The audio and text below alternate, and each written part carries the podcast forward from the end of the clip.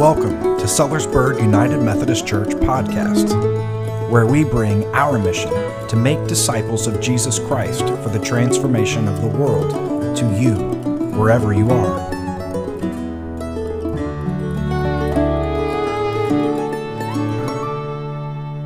This morning we're going to see or hear, reflect upon, read the Sermon on the Plain. You may know the Sermon on the Mount in the Gospel of Matthew. This is the year of Luke. And so in Luke, it's not the Sermon on the Mount, it's the Sermon on the Plain. It's kind of a strange detail to give. Matthew, the Gospel we call Matthew, is very Jewish. And so the law is given on the Mount, very much like Moses, and that's intentionally told that way. But in Luke, it's on the plain.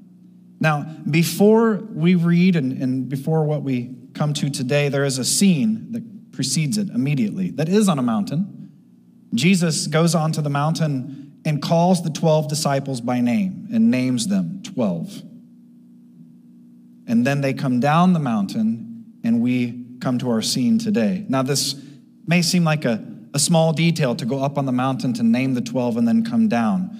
But understand that Jesus comes from a Jewish background, Israel, and long ago there were the patriarchs Abraham, Isaac, and Jacob, who was later renamed Israel.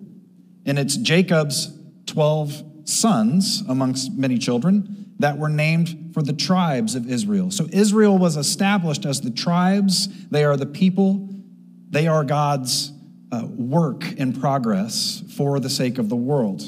So when Jesus calls 12 disciples, it's not accidental. He didn't draw a number out of a hat. He is communicating in a very clear way there is a new Israel being established, in a new way, being restored. And the image of 12 tribes and 12 disciples being put together carries through the New Testament. You'll see it pop up. The implication is clear, and people in the day of Luke's first audience, they would have known exactly what the 12 meant. And then he offers this teaching when they come back down. So establishes New Israel and then teaches the new way. And so we're going to cover the first part of that sermon this week and then the second part next week. And so let's hear the first part from Luke chapter 6, verses 17 through 26. Jesus came down from the mountain with them and stood on a large area of level ground. A great company of his disciples and a huge crowd of people from all around Judea and Jerusalem and the area around Tyre and Sidon joined him there. They came to hear him and to be healed from their diseases, and those bothered by unclean spirits were healed. The whole crowd wanted to touch him because power was going out from him and he was healing everyone. Jesus raised his eyes to his disciples and said, Happy are you who are poor, because God's kingdom is yours. Happy are you who hunger now, because you will be satisfied. Happy are you who weep now, because you will laugh. Happy are you when people hate you, reject you, insult you, and condemn your name as evil because of the human one. Rejoice when that happens. Leap for joy because you have a great reward in heaven. Their ancestors did the same things to the prophets, but how terrible for you who are rich because you have already received your comfort. How terrible for you who have plenty now, because you will be hungry. How terrible for you who laugh now, because you will mourn and weep. How terrible for you when all speak well of you. Their ancestors did the same things to the false prophets. The word of God for the people of God. Thanks be to God. So, if you picture Jesus coming down, healing, and it's almost like it's told as if Jesus is down low and is healing people, is in the midst of being touched and looks up, lifts his eyes, and teaches the disciples amidst the work. On the level ground, and people from beyond just the borders and boundaries of Israel, Gentile, Jew, together, all sensing power. And do you know what happens when you work in this inclusive way as Jesus does? Healing everybody. He doesn't check their card. Are you, are you from Israel? Do you believe the right things? He just heals everybody. They're all coming and touching him It's breaking some boundaries and some rules. He's letting everyone come. We know what's going to happen because just a couple chapters prior, Jesus goes to his hometown, to his people, and preaches that this good news, the day of the Lord, is coming, and it's coming for everybody and those whom his people least expect. And their response was they tried to kill him. And eventually, people will. Jesus isn't doing anything new, he's doing it in a new way. The prophets before had always come and called upon Israel to be the light to all the nations, to be the very fulfilling of the promise, to allow God to work, to bless everybody, all people. And since God chose Abraham in that work, that was the, that was the promise then. Through you, I will bless all nations. But we live in an upside down world. And we are told that one day God will bring it all right side up. And that's kind of the, the story of Scripture is the, the turning and God trying to turn the world back to right side up. The prophets, time and time again, called the people, their own people, out and said, You were living upside down. You're not doing what you're supposed to do. And you've shut your eyes and you've shut your heart and you are just marching down the path of destruction, which is exactly what happened multiple times. Time and time again, these prophets, trying to wake them up, give them good news, were persecuted, rejected, ignored, killed because no one wants to hear about change. And we are all in that boat. Amen? Especially when you're happy with the way things are. When you're happy with the way things are, why would you want change? If life is moving along and it's predictable and it's satisfying, and oftentimes when we have excess, more than we need, plenty of fruits, we don't want to hear that reality needs to change. If people come and challenge our reality, we will dismiss them. If they persist in that challenge, we will, we will try to discredit them. We'll place shame upon them, we'll ridicule them. If they not only come and keep coming, but other people start to align with their way, oftentimes what happens is we will do anything and everything to shut them down, destroy them even, which is what happened in the gospel story. It's just that's human nature in an upside down world. The prophets had been stopped before. Jesus is going to be killed, and he's telling the 12, it's going to happen to you. So, what will the turning of the world right side up, facing this threat, facing this future, but what would it look like when the world could turn right side up? So, in the midst of doing Jesus' work and ushering in this power and this presence in this new way, he lifts his eyes to the disciples to reveal to them to reveal to them and teach them the way that's going to change them and flip them right side up and flip their worlds right side up as well. He says this, and this is not an easy message. Jesus probably wouldn't make a good motivational speaker in our time because if Jesus came and opened with these words, we might not be so excited. He says, It's the poor, the hungry, the weeping, and the hated that have blessing and happiness. What he means by that is they're the ones that are going to receive justice. They're the ones that are going to receive satisfaction. They will be laughing and they will have joy when the world's turning right side up. Now, the words used here for poor and, and hungry, understand in Jesus' day, if this, if this was all of the people in Israel, there were the few elite that had a, a lot of money and, and a lot of resources and power and influence. And then there's a whole lot of people in the middle that struggle day by day trying to live and survive. And the reason fasting was such a big part of their religious practice is because the only way to give money is to not eat for the day and buy your food so you can give that money to someone else. It's a big part of the fasting. But then down here is this little group on the other side. They aren't just scratching and clawing to try to eat every day, they are trying to maintain life in any way. They are being dejected and rejected and pushed out. It's one thing from the Super Bowl, I was reading an article that was talking about how Los Angeles cannot hide their homeless problem this weekend. And I thought, why are they why would anyone want to hide the homeless problem? Not fix it, but they wanted to hide it. And and that makes sense. We like comfortable. We don't want to see these. In fact, there was a tire, an entire city created in Brazil where they gathered up all the homeless around Rio de Janeiro, built a little town for them in the middle of nowhere, and placed all the people there with no electricity. I don't know if you know of this place, but they didn't want to see them. They wanted to get rid of them. And, and Jesus is talking to them. This, these people that society is built to push away. They are given the pronouncement of blessing. That's perplexing, we're honest. Somehow the, the kingdom coming in, the kingdom of God through the new Israel is going to be a blessing for them. Because those who find no life in the upside down are going to find nothing but life in the right side up. Suddenly they'll have dignity and value and worth and identity. And they'll be dancing when they even see a little. Their eyes are wide open. That's how I'll say it, because they're looking and they're waiting and they're watching.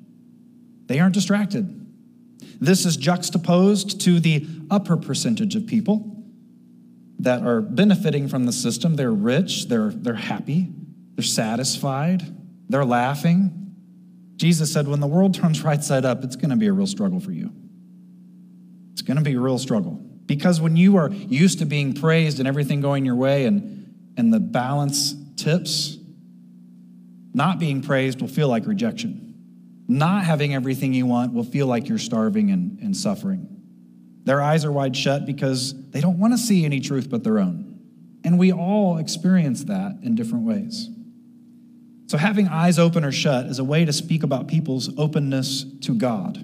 If things are going well, rarely are we looking around for change. Rarely are we praying to God and asking God to come and, and bring change or, or bring anything, bring power to us. If things good, things are good, life is good, how often do you pray for God desperate for help? Not very much. Just how it goes. But uh, people not wanting to change in that midst, experiencing good life, if change is coming, they will fight it. We, we do. They will become, and we become so blinded to our devotion to the way things are that we're gonna, we're gonna miss the Messiah and our presence as they did. Because we define our well being by our own terms rather than God's. People on that end of the scale, they love the system in place. It's brought them to where they are. They're going to increase their allegiance and their loyalty to this system until that's the only kingdom they see. And so Jesus says, How terrible for you who are rich, you who are filled, you who are laughing. You're going to be blind to the goodness of God in your midst. But for those people down here, Jesus says, there's blessing. There's blessing for you because you are going to see it. You are ready for it. You're not giving your loyalty to anything else, so your heart is ready for God. You're wide open to what God is going to do. You're going to embrace the change. You're going to give your life for it. You're going to do everything you can to run with it, and you're going to be telling everyone else about it. You're going to be so selfless in the way that you do these things. You're going to experience eternal life right here and now. They hate the system in place. I mean, it does nothing for them, it hurts them. And so happy are those who are poor, who are hungry, who are weeping, who are hated. Not because being those things is a blessing, but because they are those things, their eyes are wide open to what God is going to do. They are the new prophets already at work.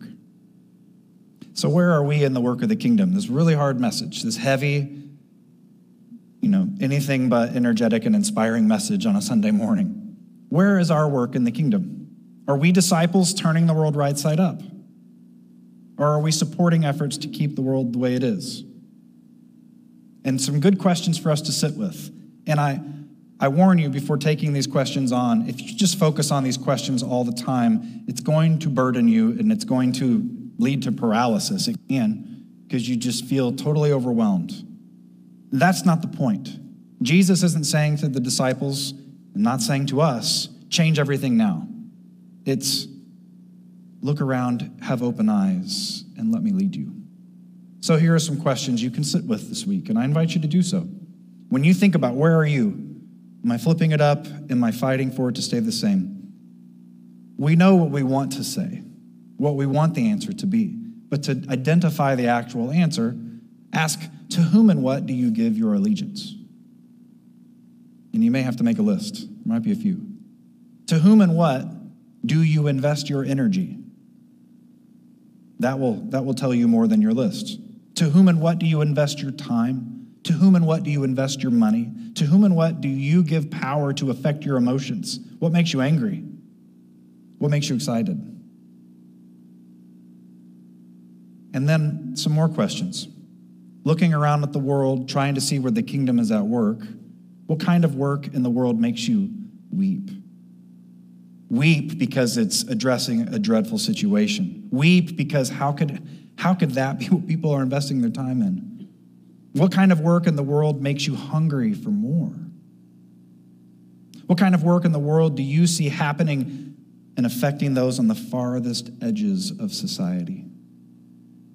What kind of work in the world does the rest of society look at and despise, reject, insult, and condemn?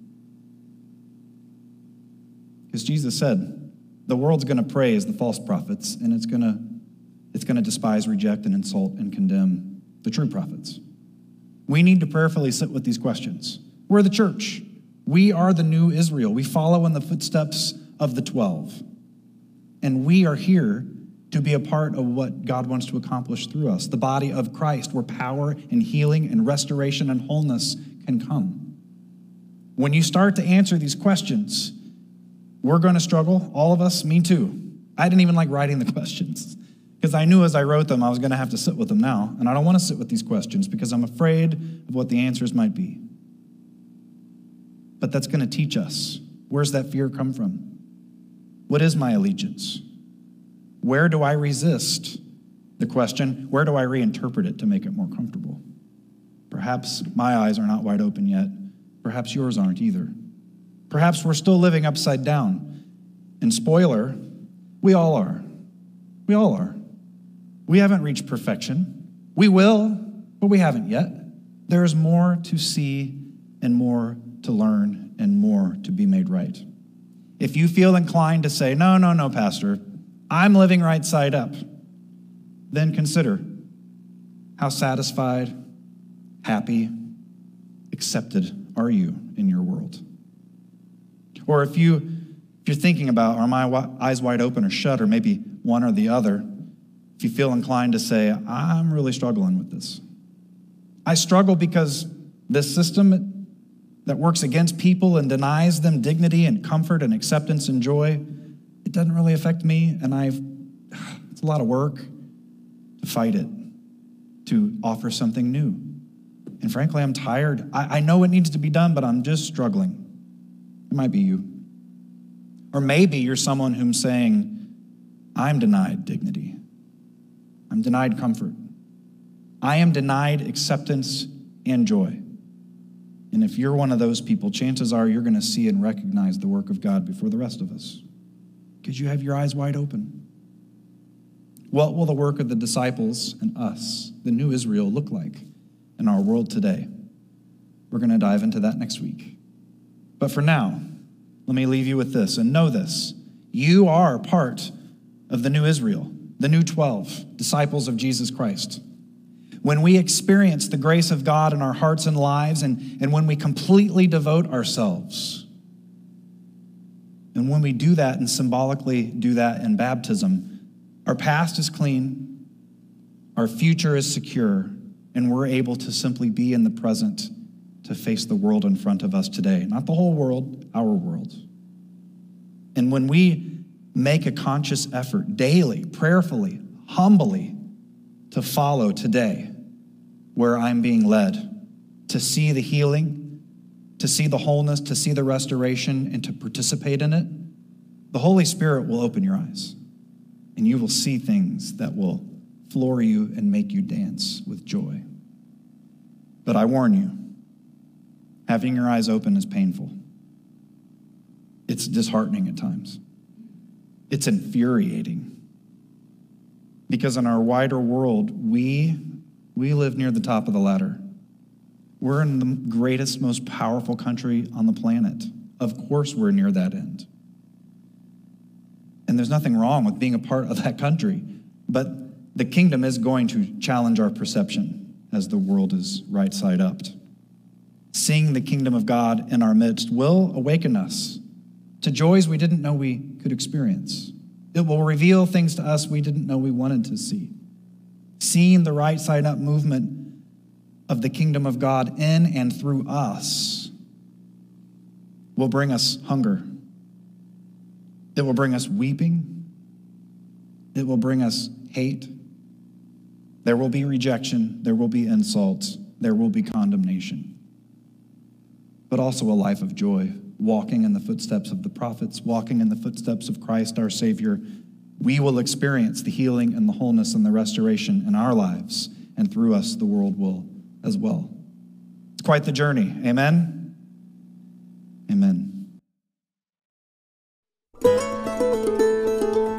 We thank you for joining us today, and it is our hope that you have experienced the blessing of God through our time together. You'd like to know more about our church community and its ministries, visit our website at sellersburgumc.com